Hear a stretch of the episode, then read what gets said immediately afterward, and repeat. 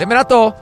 Karolína Fourová se mnou u mikrofonu. Ahoj, nazdar, čau, je tady další díl podcastu Gastromapa 111. Čau. Čau, moc děkuji za pozvání. No, ale přitom my se známe, my jsme kamarádi a jdeme, nebo začínáme e, náš rozhovor vlastně na místě, kde my si zpravidla dáváme sraz, když jdeme spolu na kafe. U Vršovického kostelíka. U Vršovického kostelíčka a e, obvykle jdeme takovou naší procházku kolem Crew Bakery, Kienu, a dalším vršovickým kavárnám. Ty seš náš host a já mám z toho mega radost. Vyber trasu. Kam půjdeme? Tak já bych šla tím parkem, který je tadyhle ve Vršovicích a vede k Jenu. Já přesně nevím, jak se ten park jmenuje. Heroldovy, Heroldovy sady. sady. A ten je hrozně hezký. A je to taková pěkná procházka. I když je to do kopce, tak doufám, že nebudu moc funět. Ano, máme oba dva roušku, respektive ty respirátory a nanoroušku, takže funíme klasicky. Teďka ještě trošku víc, možná nepůjdeme tak rychle. Chci s tebou ale rychle probrat spoustu témat. Co se dneska dělo? Dneska tě někdo označil v nějakém bizáru, v nějaký bizarní souvislosti na Instagramu. Uveď nás do obrazu. No, já jsem udělala tu chybu, že jsem se podívala na Instagram už u snídaně, což jsem neměla dělat, protože kromě toho, že jsem měla plno zpráv eh, v directu o tom, že někdo zase doporučuje hladovku, aby lidi vlastně si vyléčili nespecifikovaný záněty v těle, což mě teda jako teď jede tramvaj, takže... Nevadí, my ji zdravíme. Což mě teda jako šokovalo, že pořád se tohle ještě děje a že pořád to někdo doporučuje. Tak eh, jsem byla já jsem zvyklá, že mě lidi označují v soutěžích třeba voplenky nebo vodudlíky, když děti nemám, ale dneska to bylo o spalovače tuku.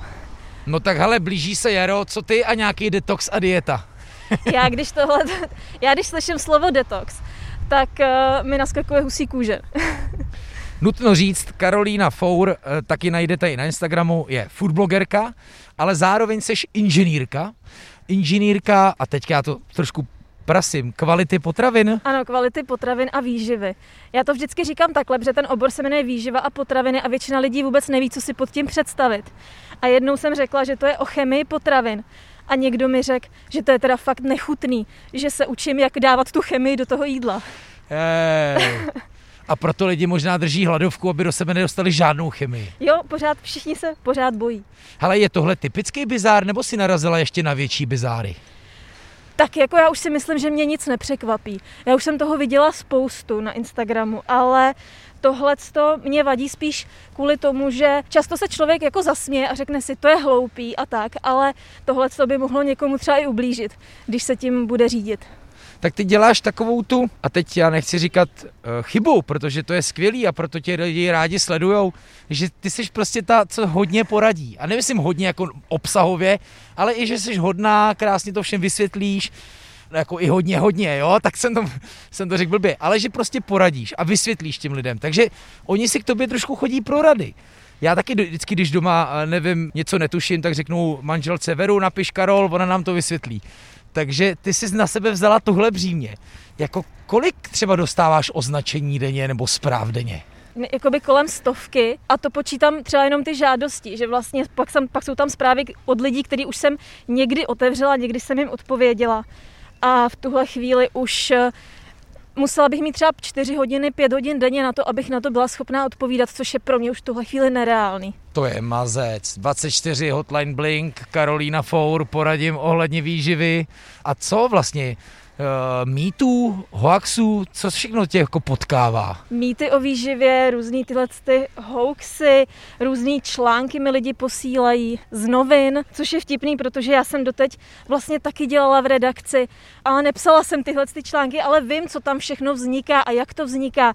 Takže vždycky jsem lidem říkala, podívejte se, nemůžete věřit všemu, co napíšou hmm. na internetu, eh, v novinách a tak. A Potom se lidi ptají třeba, že mi napíšou dlouhou zprávu o tom, co mají z jejich dítě, jaký mají oni potíže zdravotní a tak, no.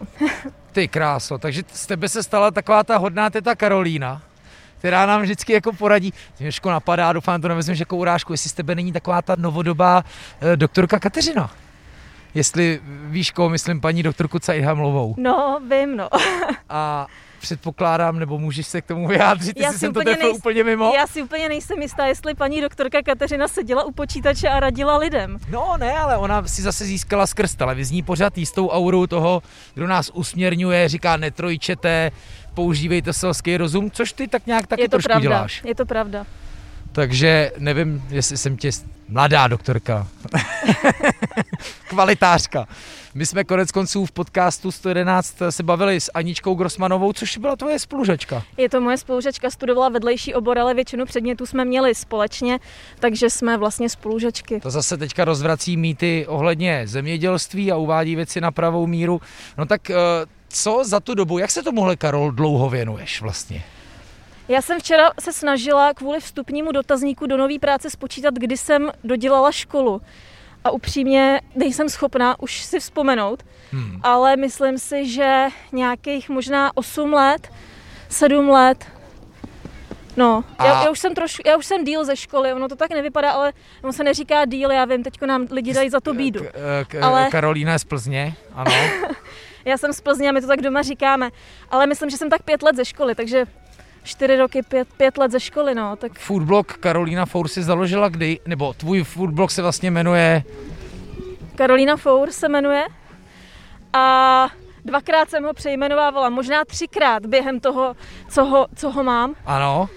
A začala jsem vlastně na vysoké škole, když jsem byla taková jako frustrovaná tím, že studuju výživu. A že na internetu přesně začínám vidět spoustu článků o tom, eh, jak mají lidi držet diety, jak se mají detoxikovat a očistit si tělo. A vlastně mi to přišlo strašně frustrující to vidět z pohledu člověka, který tomu už začínal rozumět. Takže jsem začala psát články o tom, eh, jak to je. A tenkrát je četlo strašně málo lidí. Já jsem ráda, že dneska už eh, je jich mnohem víc. Ale vydržela si? Vydržela jsem, nenechala jsem se odradit a jsem za to ráda teda. Hmm. Hele, uh, já jsem právě proto začal zhurtat touhle otázkou, protože jsem ráno ještě koukal na ty story a říkal jsem si, hej, tak to je, prostě tím musím začít. No a za tu dobu, proto jsem se ptal vlastně na to, jak to děláš dlouho, jako vidíš nebo cítíš, že se ty dotazy těch lidí, že jsou stále vyklouběnější, že jich přibývá to jako typuju, protože to by taky přibývá dosah. Ale jako jsou to stále bizarnější témata a věci, nebo se to pořád dokola motá kolem nějakých zaběhlých mýtů? Hmm, ani ne, je to pořád stejný. Tím, že toho je víc, tak vlastně mě to možná i víc štve, protože je to pořád to stejný a je to pořád dokola. Ale za to ty lidi nemůžou. Protože určitě spousta posluchačů, eh, co právě teď nás má v uších kdekoliv, to by mě vlastně docela zajímalo, co u toho dělají, eh, třeba na eh, diety a detoxy věří, tak, tak zkus nám třeba říct, proč my říkáme, že z toho máš husí kůži. No vlastně základní věc je to, že každý z nás má v těle orgány, které nás detoxikují 24 hodin denně a nečekají na to, až si lupneme zelený ječmen nebo nějaký detoxikační čaj nebo pilulky a nebo si dáme půst a vlastně bez těchto těch orgánů tak bychom nemohli fungovat. A ten detox tak je z mýho pohledu a z toho odborného pohledu prostě jenom marketingový trik, jak vydělat na lidech peníze a spíš než aby se očistili a pomohli si, tak si uškodí, protože spousta těch detoxikačních čajů jsou třeba uh, projímavý, takže vlastně oni místo, aby si ty střeva očistili, tak si je očistí od těch dobrých bakterií, které potřebují. Oh, jasně. No a ten fanatismus lidí se proto zvětšuje? Můžou za to třeba sociální sítě? Určitě ano. Já si myslím, že dřív, když nebyl tak obrovský vliv sociálních sítí, tak lidi věřili blbostem a věřili uh, různým třeba herečkám, zpěvačkám, ale přečetli si to v časopise. Jo. A teďko vlastně kdokoliv může sdílet cokoliv, všechny influencerky, které mají obrovský zástup fanoušků, tak můžou ráno něco nazdílet a odpoledne to vidí 100 tisíc lidí. Takže si myslím, že se to spíš šíří rychleji. A ty tohle považuješ za nebezpečný, nebo si myslíš, že to je prostě normální? Myslím, že to je nebezpečný až tve mě, že uh, třeba věci, co se týkají výživy a zdravotnictví, nikdo nereguluje, že uh, tady u nás uh, je, může každý říct cokoliv a nenese za to žádný následky, když potom to někomu ublíží, když to bude následovat. No a jde to vlastně, jako v naší společnosti, kde je nějaká svoboda slova, svoboda vyjádření? Já si myslím, že v Norsku to mají. Jo. Uh, zaslechla jsem to hmm. u Terezy in Oslo. OK. Že prej v Norsku to mají a že tam se influenceři by jako neměli vyjadřovat k výživě a ke zdravotnickým tématům, když uh, nejsou vystudovaní v tom oboru. Ale říkala jsem si, že se na to musím doptat. Tak víš co, natáčíme spolu v době, kdy fake news a dezinformace já nevím, jestli se to dá říct nad sázkou, ono to podle mě už tak prostě je, zabíjí, kdy na to vlastně začínají umírat lidi, takže může to být opravdu nebezpečná věc, ale co pak teda lidem, kteří propadnou nějakýmu, a já myslím, že to je trend, ne? není to prostě jenom trend, něco, co se zjeví, jednou je to bez cukru, jednou je to jenom maso, jednou to je žádný maso, ale zároveň nejsem úplně takový odborník, jenom to takhle jako povrchně sledu. Co jim pak jako lze poradit? Jako, jako procitněte, asi předpokládám, že na závisláka nemůžeš hnedka jako říct z hurta neblázni. Jak jim jako lze poradit? Je to strašně těžký říct jenom používejte selský rozum, ale samozřejmě, že to jsou trendy a ty trendy můžeme si všimnout toho, že vlastně influenceři, kteří tyhle ty trendy doporučují, tak se řídí každý měsíc nějakým jiným. Nebo každý wow. půl rok, nebo každý rok si dají nějaký nový trend, který doporučují. A vlastně už to by ty lidi mělo zarazit, že vlastně influencer, který předtím držel půsty a jedl cukr free, tak teď jí zase, já nevím, bez lepku a bez laktózy a pořád se ty lidi točejí v takových bludných kruzích. Místo, aby třeba začali přemýšlet o tom, jestli není ta správná cesta a ta cesta, která je na pořád nějaká, jako nějaký rozumný, racionální jídelníček. Dej nám třeba nějaký příklad toho, co se vlastně, jaký jsou, jsou to vlastně výživové trendy, když je to vlastně tak nevýživný. jsou to výživové trendy, ale nejsou úplně vhodný, bohužel. Uh, budu znít jako stará bába, co nemá ráda změny a nové prostě věci. Teta, teta Karolína, teta no. Karolína, ale bohužel to, co prostě uh, známe všichni od maminek a babiček, tak ono jako není úplně špatně. Jo. Takže co, já jsem tady zmínil bez cukru, ale co, co všechno je za různé diety a eliminace? Já se vždycky divím tomu, co všechno, co všechno je, ale nejčastější jsou low carb a bez cukru diety, Eh, lidi se bojí lepku neustále, bojí se laktózy, to mají pocit, že to taky jako je špatný. A potom, co jsem ještě, si teďko, teď jsem Teď jsem úplně zapomněla, co jsem chtěla jo, říct. My jsme říkali carb, pak jsme říkali bez lepkáře. Bez lepkáře a chtěla jsem... Mě by hnedka právě bavilo se i třeba jako bavit o tom, co je na tom vlastně jako zlé jestli klidně můžeme konkrétně. My jsme nicméně před kafe jen naším oblíbeným podnikem. Ty jsi už měla kafe dneska? No, měla jsem jedno ráno, ale dala bych si ještě jedno. Je čas na kafe. Dáme si kafe a pak budeme pokračovat. Kafe je naše srdcovka a já věřím všech, co mají rádi skvělý snída, snídaně a výběrovou kávu. Já jsem si nezal hrnek, ty vždycky máš, že? Já tentokrát mám, ale taky se mi stalo ráno, že jsem neměla. No, ale vždycky, když jsi se mnou, tak ho máš. Já vím, já se na to připravuju. Super. Tak Chci jo. být lepší než ty. Jdem si objednat. Já vás poprosím batch brew a co si dáte dámy, protože nahráváme, tak vás zvu. Děkuju. Tak já si vezmu flat white. A něco sladkého, já si dám něco sladkého. Dám si k beči Rafael přesně na vaše doporučení. Takže máme kávu a jdeme do Heroldáků se posadit a debatovat. Debatovat o, o tom, co se dneska jakoby děje ve světě, já nevím, jestli to je svět výživy. Já, víš, já mám někdy pocit, že to není takový jako rychlý náboženství takový to jako, hej, mám nějaký problém, co kdyby mě pomohlo tohle, mojí oblíbený influencerce to pomohlo.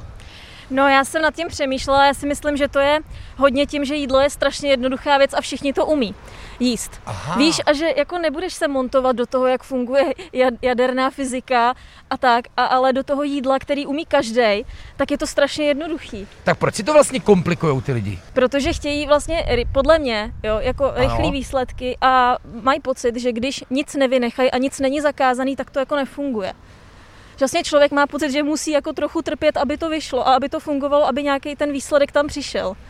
Protože jsou na to zvyklí, protože když se podíváš do, do časopisů dneska i před 20 lety, tak vždycky tam byla nějaká šílená dieta, dieta. jako ráno jedno vajíčko, jeden šálek černé kávy, v poledne jedno vajíčko, a podobně, jakože to byly takový ty nesmyslný diety, šílený hladovky, který tenkrát ženský drželi a dneska je to vlastně podobný, akorát s jinýma potravinama. Já vím, že se tehdy na to neklikalo, ale byl to jako clickbait, jako prostě mají to tam ty časopisy, protože vědí, že to je oblíbený. Dneska jo. Jo. Dneska jo, protože samozřejmě média jsou pod obrovským tlakem a musí plnit uh, obrovský čísla. Takže určitě to je tak, že diety fungují líp než uh, něco jiného. Tady máme nějaký lavičky volný, tak se sedneme za mou oblíbenou knihobudkou s nápisem Vinohrady nejsou Šiškov ani popelníček. Mimochodem skvělý for a narážka na Žižkov. Hele, z čeho pak lidi mají jako pocit, že jim to opravdu pomohlo? Třeba je tam, jedná se o placebo? Někdy může, ale ve většině případů to je kvůli tomu, že všechny tyhle ty diety fungují na extrémně nízkém příjmu energie. Takže ty vlastně máš energie o mnoho méně, než bys vůbec měl mít, takže zhubneš a dokonce kvůli tomu, že tělo je vyhladovělý a snaží se uh, zachránit a najít si někde jídlo, tak to funguje tak, že i v prvních pár dnech až týdnech se ti opravdu zbystří smysly. Takže ty lidi mají pocit, že jsou najednou jako probuzenější a aktivnější, ale je to proto, že to tělo se snaží rychle někde najít nějaký jídlo, což je hrozně vtipný. Takže to se jde doslova přes to utrpení. No, a na tomhle tom principu teď fungují strašně oblíbené keto diety, které ti udělají přesně nějaký ten balíček těch věcí, eh, různých těch shapeů. Co to přesně je, Karol? No, keto dieta jako taková správně je léčebná dieta na dětskou epilepsii. Ale ten název si půjčili uh, výrobci moderních keto diet a vlastně ta keto dieta nemá nic společného s tou léčebnou dietou keto. Ale na to je dneska v televizi reklama. Je, je. Je to jako už business? Je to už prostě věc i marketingu a, a takhle? No určitě, jako lidi mají pocit, že jim to pomůže a ono, oni opravdu zhubnou, protože já jsem uh, koukala v redakci, když uh, moje kolegyně tu keto dietu dostávali v rámci inzerce, tak uh, to jsou extrémně nízký příjmy, co energie, které v, v té dietě jsou a hlavně většina z toho jsou koktejly, proteinový kroasány a tak a e, z toho se člověk ani nenaučí zdravě jíst. To prostě si celý měsíc nebo dva míchá nějaký proteinový šejky, všechno je to sladký se sladidlem, protože ten člověk prostě má chuť na sladký třeba. A je, je to děsivý, no. Ale pomůže to zhubnou, jako zhubnou, protože ten příjem té energie je extrémně nízký. Nevíš, že si říkám, že si to stejně berou lidi, kteří jako jedou, mají hrozně práci, nemají čas něco řešit, jsou možná jenom trošku nespokojení s tím, že by chtěli vážet míň a pak si tady do toho procesu, kde naopak energii potřebují, naordinou něco jako, jak je to dieta. Taky jsem to takhle říkala, no. Já jako vím, že jsem za to byla celkem neoblíbená, ale tím, že jsem dneska už v redakci vrátila všechny věci, tak už to říct můžu oh. a už mě za to nikdo nebude v práci linčovat, ale taky jsem říkala, že vlastně člověk potřebuje myslet hlavou a mozek jede na sacharidy. Když člověk má třeba zkouškový nebo píše články, tak prostě potřebuje jíst ovoce a ty sacharidy potřebuje. A vynechat sacharidy a jíst jenom koktejly a ještě s takhle nízkým energetickým příjmem je, to, to je prostě sebevražda. Ty jsi zmínila redakci, ale ty si vlastně musela jako nasrat i dost jako výrobců, ne? Protože občas tam ko, konkrétně uvádíš, já nevím, to byly formíty s kakaem a, a, a prostě s nejrůz jogurtama a lepkem a toho je bylo jako mrtě. Jako do tě sleduje, tak už jsem musel dost dozvědět. Je to pravda a přiznám se, že když mi přišla první předžalobní výzva domů, tak jsem se docela wow. jako lekla. Můžeme dát značku? Jsem, no byly to tekutý jídlo, no. Jo, nebylo to Rafaelo. Nebylo to Rafaelo, bylo to tekutý jídlo, protože jsem vlastně vysvětlila to složení a tak. A to, jsem se, to se přiznám, že jsem se tenkrát bála pár dní něco vůbec přidat a přišla jsem za naší kamarádkou Darinou Křivánkovou a brečela jsem, že vlastně určitě mě zavřou a Darina mi řekla, že vůbec, jako že jsem se zbláznila a že kolik ona dostala takových dopisů a tak za, za, za celou dobu, co dělá v médiích. Protože dělali, Darina, dělali jenom bububu? Dělali jenom bububu. Pak přišel totiž covid a vlastně všechno jako ustalo a myslím si, že i oni trošku hmm. upustili od toho, měli jiný starosti. Darina Křivánková, naše společná kamarádka z gastrokroužků. Sakra, jak my se vlastně známe? My dva. Přes Darinu. Přes Darinu Křivánkovou. Darina mě jednou vzala na gastrokroužek na samotu jsme, kouzelnou samotu. Na, kouzel, na kouzelnou samotu, kde byl takový ten Malibu party u jo, bazénu. Jo, jsme měli takový, ano, ano. Ty jsi dělala kiš? Já jsem dělala kiš. To teda není moc Malibu téma. To nebylo, no, to, to, jsem, to jsem úplně nevychytala. Tak proč Ale nevědí, bylo to poprvé a byla jsem nervózní. Gastrokružek jsou takový naše seance, kde my si právě vymyslíme téma a pak vaříme vždycky na nějaký daný téma. Tak jak vidíte, Karol se poprvé jako úplně netrefila. Ale určitě to bylo nutričně vyvážený. Bylo. A vím, že to tenkrát uh, jedli i ty, co měli alergii na laktózu. Ne, měli intoleranci laktózy a alergii na mléčnou bílkovinu a i tak si dali a říkali, že bylo to dobrý. Hmm. Takže my se známe přes Darinu.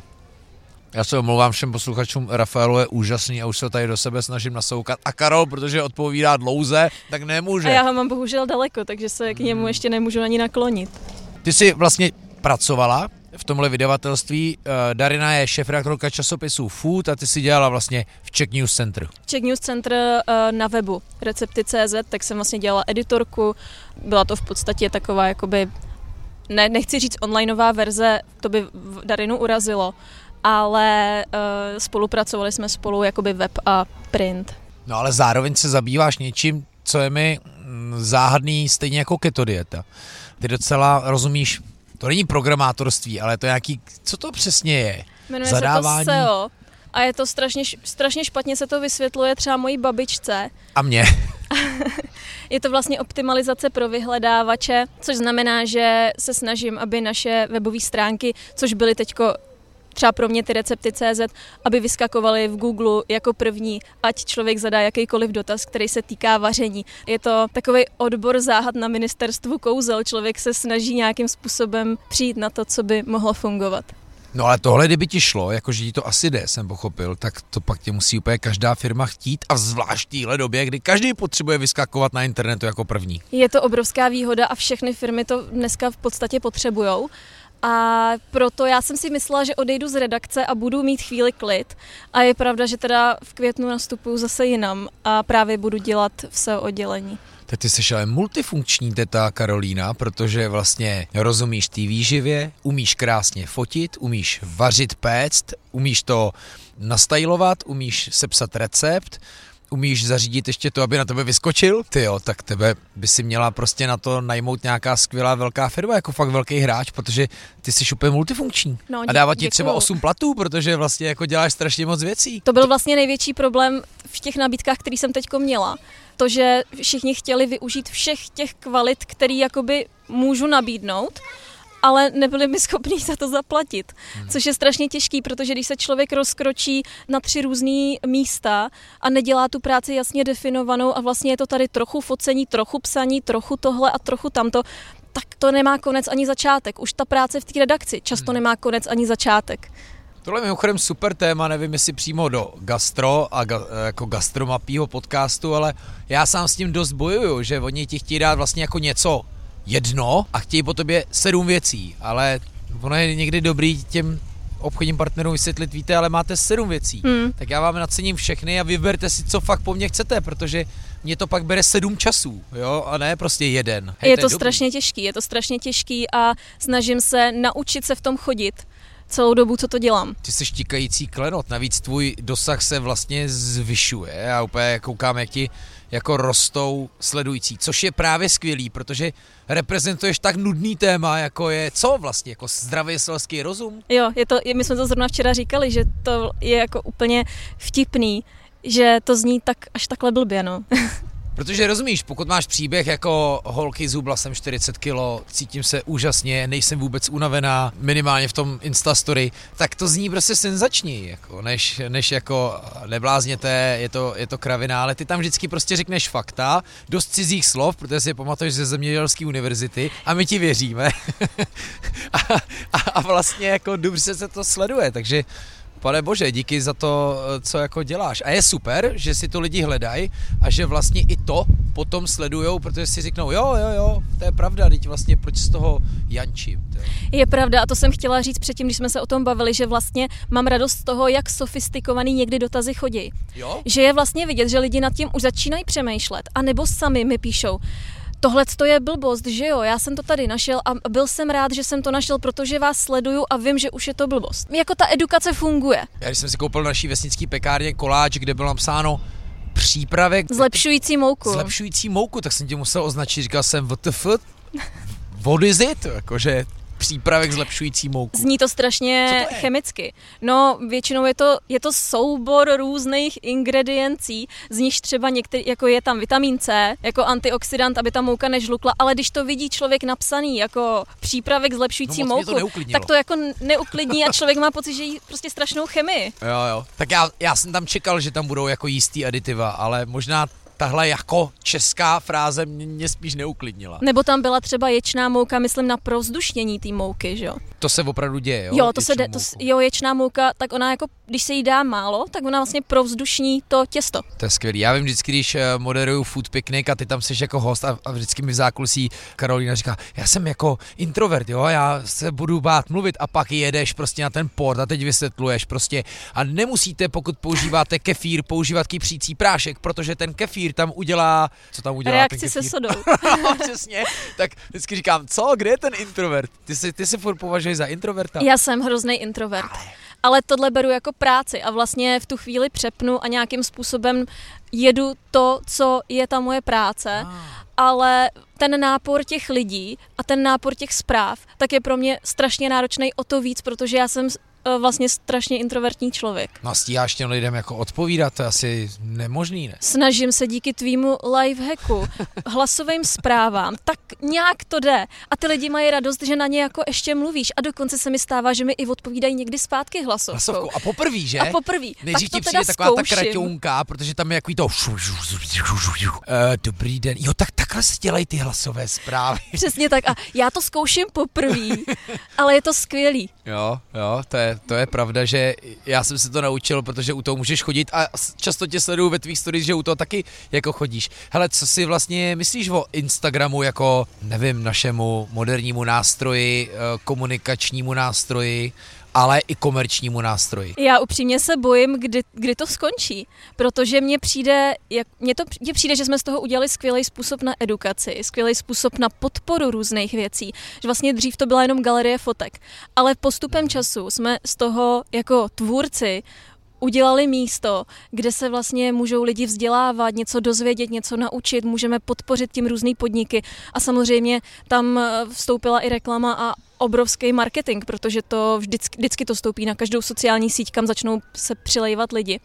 Ale říkám si, jako kdy to skončí. A, a taky mě teda děsí to, co se děje teďko naší kamarádce společný foodblogerce Mama Šéf, tak ukradli profil hekři a prodali, prodali její fanoušky. Jo, jo, Mama Šéf, mrkněte Martina Hladiuk a dokonce nám psala do naší takové interní skupiny, že že to byly nějaký Turci. Kteří... Turci a chtěli 300 euro. No, na ten její účet napsali, toto je stolen, zaplaťte tolik, hustě, hustě. Jo, jo.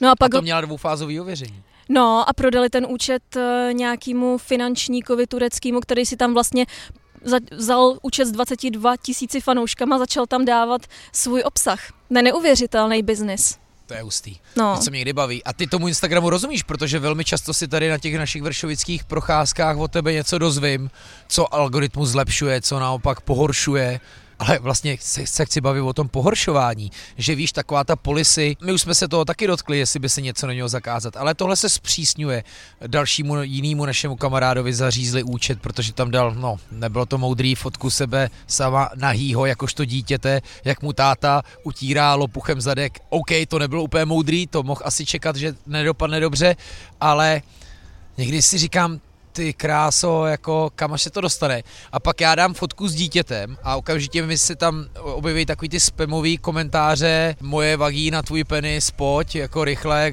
chci muže, který vydrží minimálně hodinu, jo, a, to je, a tohle si Instagram neošetří. No já jako extrémně pruderní člověk, tak se bojím toho, kdy to začne skákat pod mý fotky s jídlem. No, tak jestli to tam ještě nemá. Teď ještě se to, to tam nemám. Zlepšilo. Teď se to trošku zlepšilo, ale jako byla doba, kdy to bylo příšerný že jo, a teď ty pokud to nekontroluješ, tak tam v první minutě bylo třeba 4-5 komentářů a než lidi pochopili, že to tak jako občas bývá, tak teď ti tam třeba psali, pane Hejlík, co to tady máte za faninkovské rejdy? Říkám, ne, já se to nemůžu, to je fakt vůbec nevím, se tady vzalo, fuj, jo, ale jako mazec, jo. Myslíš si, že ten Instagram, že to je jako bublina, která praskne? Nevím, myslím si, že musí stejně jako Facebook, tak eh, postupně nastává odliv lidí z Facebooku a Uvidíme, no, co bude. Byla by to škoda, protože teďko tomu všichni věnujeme spoustu energie A já se teda snažím a moje předsevzetí je sna- tahat lidi zpátky k sobě na web.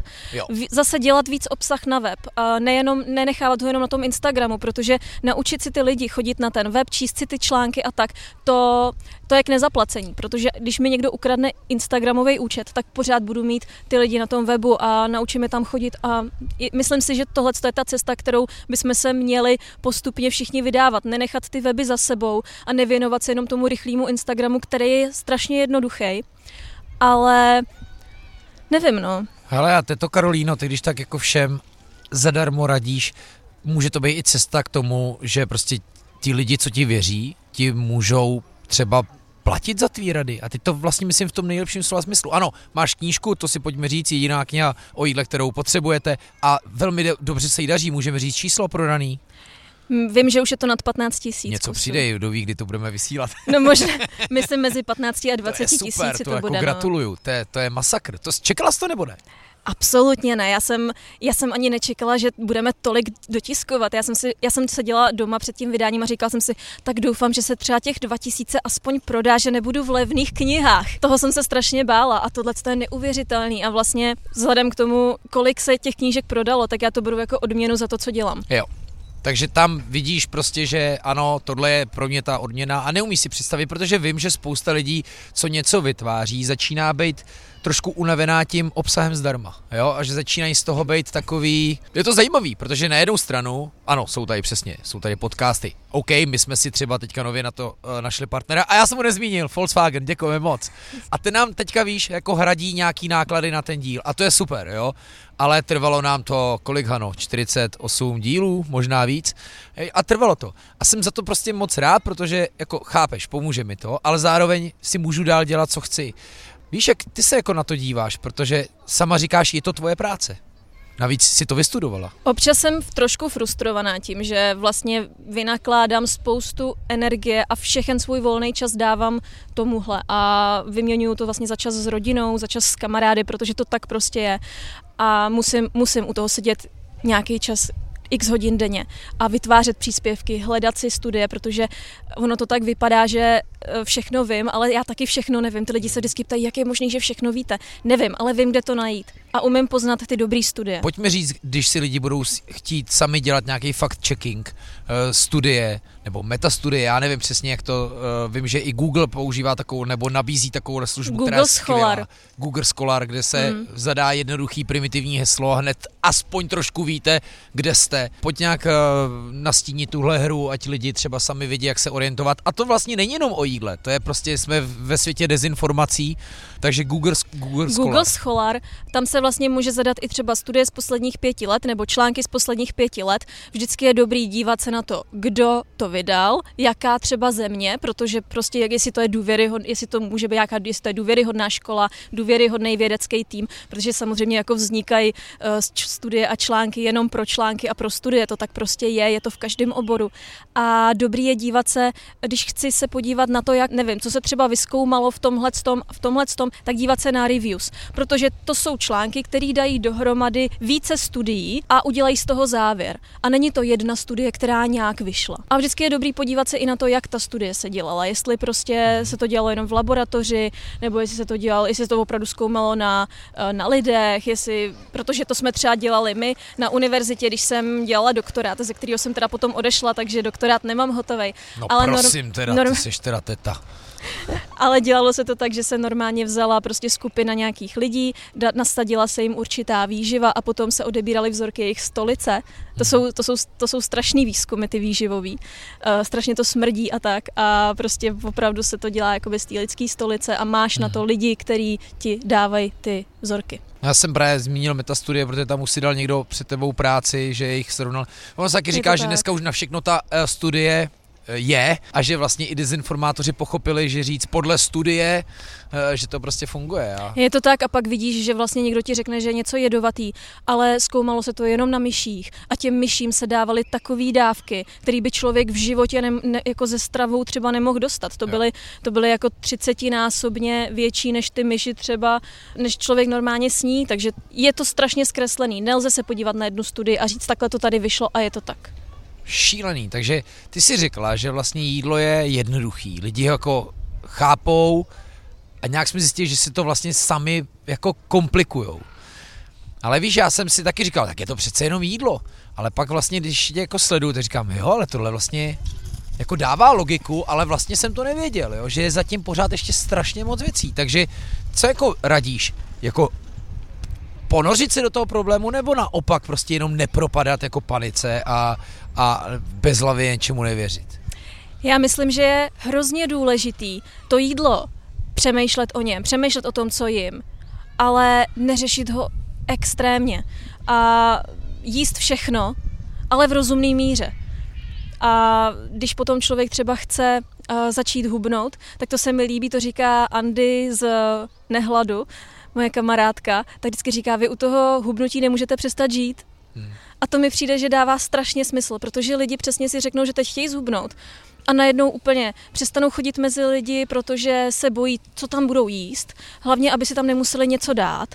Teďko všude nosí ty svý krabičky, protože se bojí si někde něco vybrat, ale jako oni nemůžou přestat žít kvůli tomu, že chtějí zhubnout. Musí prostě se naučit jíst tak, aby u toho mohli dál mít společenský život a dál normálně fungovat a nestresovat se tím, ty co teď budu jíst, když jdu do té restaurace, teď tam já si nemůžu dát nic, teď, teď si to musím naťukat do kalorických tabulek. A neberou to jenom taky takovou jako etapu. Takže teďka v únoru teď jsem řekl únor, jako by to byl ten suchý únor, ale v výsledku je to podobná problematika, jasně, tam jde o to, že ti to upozorní na to, ale nemám s tím alkoholem problém, takže v tomhle je to možná trošku něco jiného, ale pak třeba v březnu na to vletím, jo. A jestli vlastně to i s tím jídlem není podobný. My hrajeme jedno představení o obézním klukovi v pubertě a tam se říká, protože jsem byl na prohlídce ve středu, rozhodl jsem se začít s dietou v pondělí.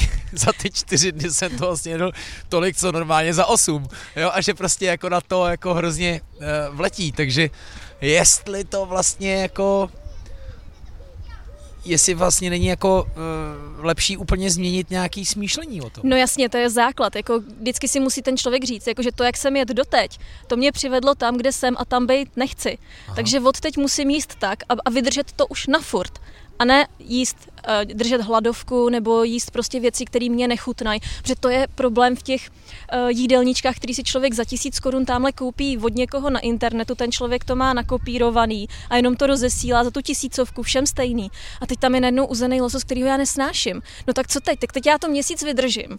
Budu jíst toho uzeného lososa, zhubnu, ale potom se zase vrátím k tomu, jak jsem jet předtím, to tak to nefunguje. No, Už jsem někdy měla článek v časopise Dieta? Měla, měla, ale dieta byla zrovna jeden z těch časopisů od nás z redakce Aha. a byla jsem ráda, že jsem ho nemusela moc uh, často hodnotit. Jo, jasně. Ale jako jsou tam super články, ale prostě jsou tam i články, které eh, samozřejmě jako já s nima nesouhlasím, absolutně s nima nesouzním, ale já vždycky říkám, že kdybych já měla dělat šéf redaktora diety, tak by vyšly dvě čísla a skončili bychom, protože já bych neměla, neměla furt témata, který bych tam dávala, to, to by bylo nudný jako. To by vlastně zpátky těm Instagramu a spolupracím pro tebe to vlastně bude těžký najít někoho, v jehož hájemství by si mohla fungovat, koho by si vlastně mohla jako uh, doporučovat, nebo někoho, to, co to hodně nabízí jedině. Je to těžký, no. Aha. Je to těžký, protože vlastně ty, ty dobrý výrobky tak často jako nemají tolik peněz na to, aby si mohli dovolit Aha. influencera, který mu zaplatí za reklamu. A ty většinou do té reklamy dávají nejvíc peněz výrobky, které jako nejsou úplně jako nic moc. Není to pravidlo, ale z těch nabídek, které chodí mě, tak jako často. Hmm. A jsou to často doplňky stravy a různý koktejly a tak. A, a to já prostě doporučit nemůžu. Co ráda jíš? Já jim ráda všechno, ale já mám strašně ráda sladký. Fakt? Hmm, to je to Rafaelo, to se na tebe jo, já těší, se, já, už mám v sobě. Já se, já se dám pak za odměnu. Hmm. A pak teda miluju batáty a jako divím se, že nejsem jako oranžová z toho, protože já je fakt jim strašně často a mám je hrozně ráda. A jsou taky sladký? Jsou. Hmm. Jsou, no. A mléčné výrobky. Jo? Hmm. Takže ty by si uh, nemohla mít uh, dietu. Ty jo, já doufám, doufám, že mě nikdy nepotká něco jako je laktózová intolerance. Hmm. Teda protože intoleranci, to, pardon intoleranci nebo alergie na mléčnou bílkovinu nebo něco, nebo že děti občas mají, že jo, a matky kvůli tomu nemůžou mléčné výrobky. No to, to bych nemohla. Já na, mléčných výrobkách žiju. Teď mi říkala moje žena, to je teda jako velmi osobní, ale tak je to podcast, že vlastně její kamarádka, jo, to je strašně smutná historka, porodila dítě a ona má nějakou šílenou nemoc, kde prostě ona, ona může jíst jenom strašně málo jako potravy, nebo surovin vlastně, jo, strašně málo. A musí se přesně odvážit, kolik toho je. Hej, no já ti to pak řeknu asi osobně stranou, protože to je, to je fakt jako šílený. Tak jsem zjistil, jak je vlastně ta výživa, jak je to vlastně jako, jako důležitá věc, jako ne?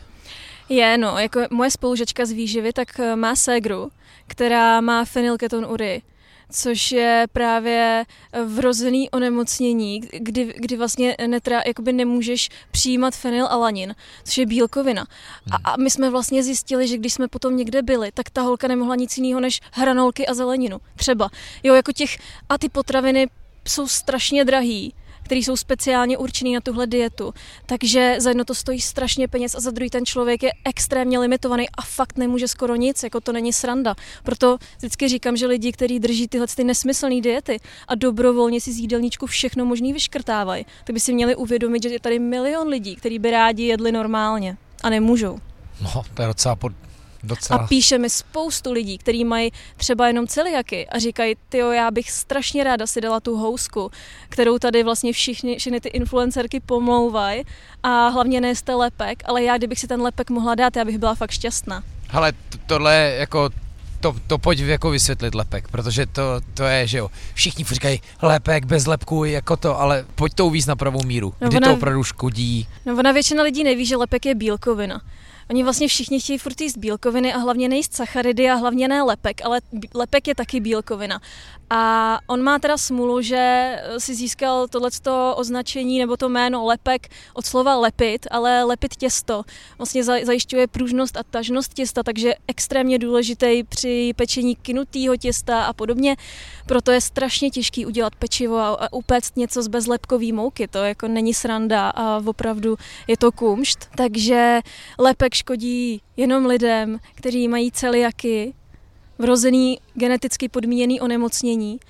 A potom samozřejmě je, jsou třeba alergie na uh, pšenici a tak, ale hmm. jako lepek jako takový tak vadí lidem s celiaký. Už víme, co ráda jíš, co máš ráda za podniky. Byli jsme dneska v kafe jen, hodně často vidím u tebe Bistro 8, Bistro 8 mám ráda. Kde jsme také natáčeli podcast s Ivou Jakešovou. Protože Iva je úplně skvělá a všech, ona je fakt blázen, ona všechno... Ty nám tam posílal medailónek. Je to tak, je to tak. Ona všechno dělá strašně poctivě a má to hrozně dobrý a můj muž vždycky říká, že u Ivy to chutná, jako když to dělám já doma. Uh. Tak nevím, jestli Ivu to těší, ale mě to těší víc, protože ona to má fakt dobrý. A vlastně tvůj Honza je taky z oboru, že? Je, no. Vy, Musí, vy musíte mít strašně vtipný večery, když jako než něco sníte. no, Honza vystudoval tropický zemědělství, takže a vlastně po takový tý velký tsunami před 15 lety, tak byl v Indonésii a učil tam Indonezany pěstovat kafe, protože to byli lidi, kteří žili na pobřeží a on jim to spláchlo domovy a on tam v rámci pomoci ze školou jel a žil tam v horách a učil ty lidi pěstovat kafe a vysvětloval jim, co to je semínko, jak se to zasadí a tak a byl tam asi tři čtvrtě roku s nima. Takže on vždycky přijde, koukne na ty zrnka, co jsem koupila někde v kavárně a říkám, to je, to, to jsem koupila nový kafe. A on říká, no takový a takový, tyhle ty se mi moc nelíbějí a teď to hodnotí ty zrnka, jak vypadají. A já si vždycky říkám, no tak v tobě už tak něco ještě ukážu. Hej, ale zároveň on, on On toho ví hodně, ne? Však ty si říkala, že jsi nějak studovala u něho přímo. Jo, jo, uh, on byl doktorant a učil mě zoologii, když, uh, když jsem nastoupila do prváku, no. Ale doteď nepoznám tesaříka, brouka a kovaříka a tyhle, takže Tesaříka to učil, poznám velmi dobře, učil pracoval jsem se starým dřevem, takže vím moc dobře. Toho se bojím, toho se bojím. Tesaříka nechceš doma. To jsou taky ty veliký hnědý, že? No mají ty dlouhý tykadla. No tak to je strašný. A kdyby si četla Ferdu Mravence, tak víš, že i tam už byli zlí, protože Ferdu Mravence odvedli na ten soud a když ho měli popravit, ale to už dělal roháč, tak, tam, tak ta kobylka s ním vyskočila s tím stolem. To si budu muset doplnit. A teď jsem to čet Vojtovi a strašně jsem vzpomínal svý dětství, ty ilustrace jsou wow, parádní. Ty jo, Karel, no tak co tě v poslední době nejvíc baví? A nemusí to být jenom jídlo. Máš úspěšnou knížku, dostáváš to označení denně, nevím, jestli ti to ještě baví. Ale... A tak je, je to fajn, jako dokud ty lidi na tebe myslej a vzpomenou si na tebe, když něco vidí, tak je to super.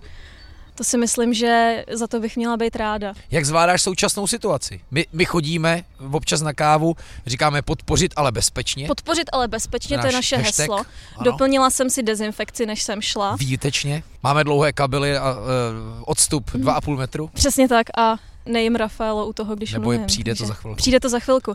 No, uh, už i já jsem trochu frustrovaná z toho samozřejmě, že jsem zavřená doma. Pracuju z domova už rok, strašně jsem si přála pracovat z domova, nechodit do redakce a trošku zvolnit, ale už je to dlouhý i pro mě. A jediný, co mě drží v tuhle tu chvíli trochu při dobrý náladě, tak jsou ty procházky za jídlem. Hmm.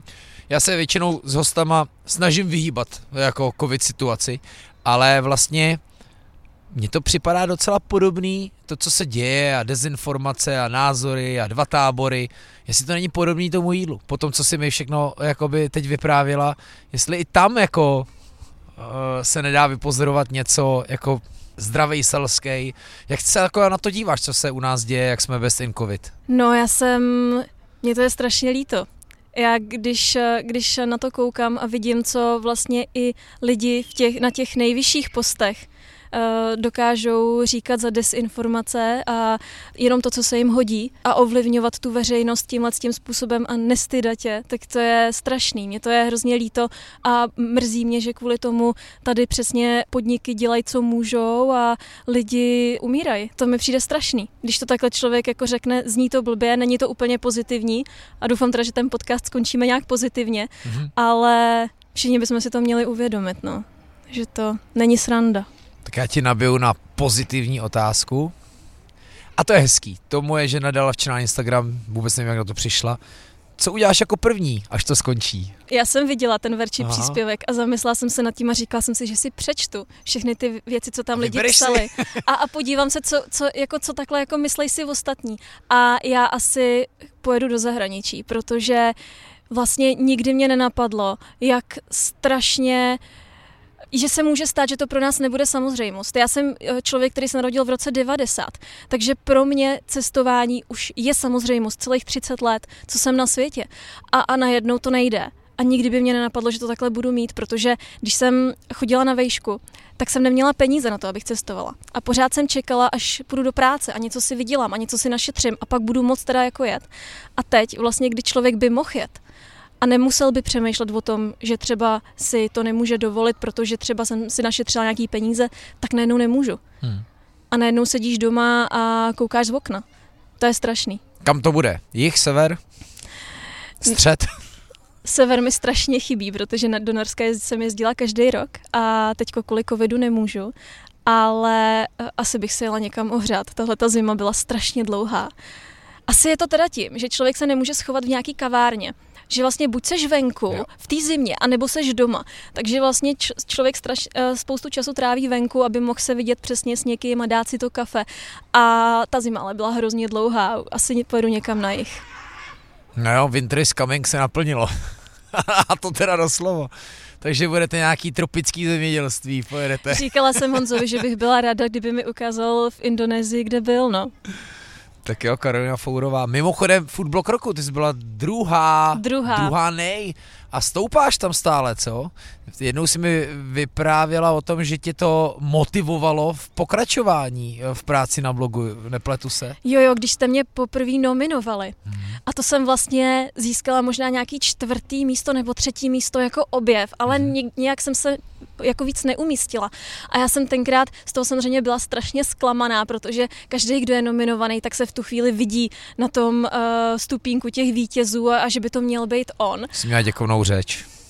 Ale, ale hrozně mě to motivovalo. Ale vyhrála jsi to o rok později. O rok později, o rok později. A furt objev. To jsem přínos. Přínos, no to je ještě jo, lepší. To jsem, to jsem dostala přínos Podívej. a letos tak jsem byla přínos, Instafood a celkový druhý místo, to je neskutečný. Ty. Z toho mám obrovskou radost. Nejvíc, nejvíc chlastu si si odnesla. Nejvíc chlastu. tak Já jo. abstinent. Moc díky, ať se dál daří a ať máš dál spokojený život a sledující a všechno, co děláš, ať to dál tak krásně funguje. Já moc děkuji, bylo to s tebou prima, teďko Hmm. si jdu dát to Rafaelu. jdi do toho Děkuji. a já zatím řeknu, že děkujeme za to, že jste nás poslouchali, děkujeme tomu našemu parťákovi eh, Volkswagen a děkujeme, eh, že to budete třeba, pokud se vám to líbilo, šířit dál. Eh, Šířte to, protože, jak říkáme rádi, tohle můžeme. Ahoj, nazdar, čau.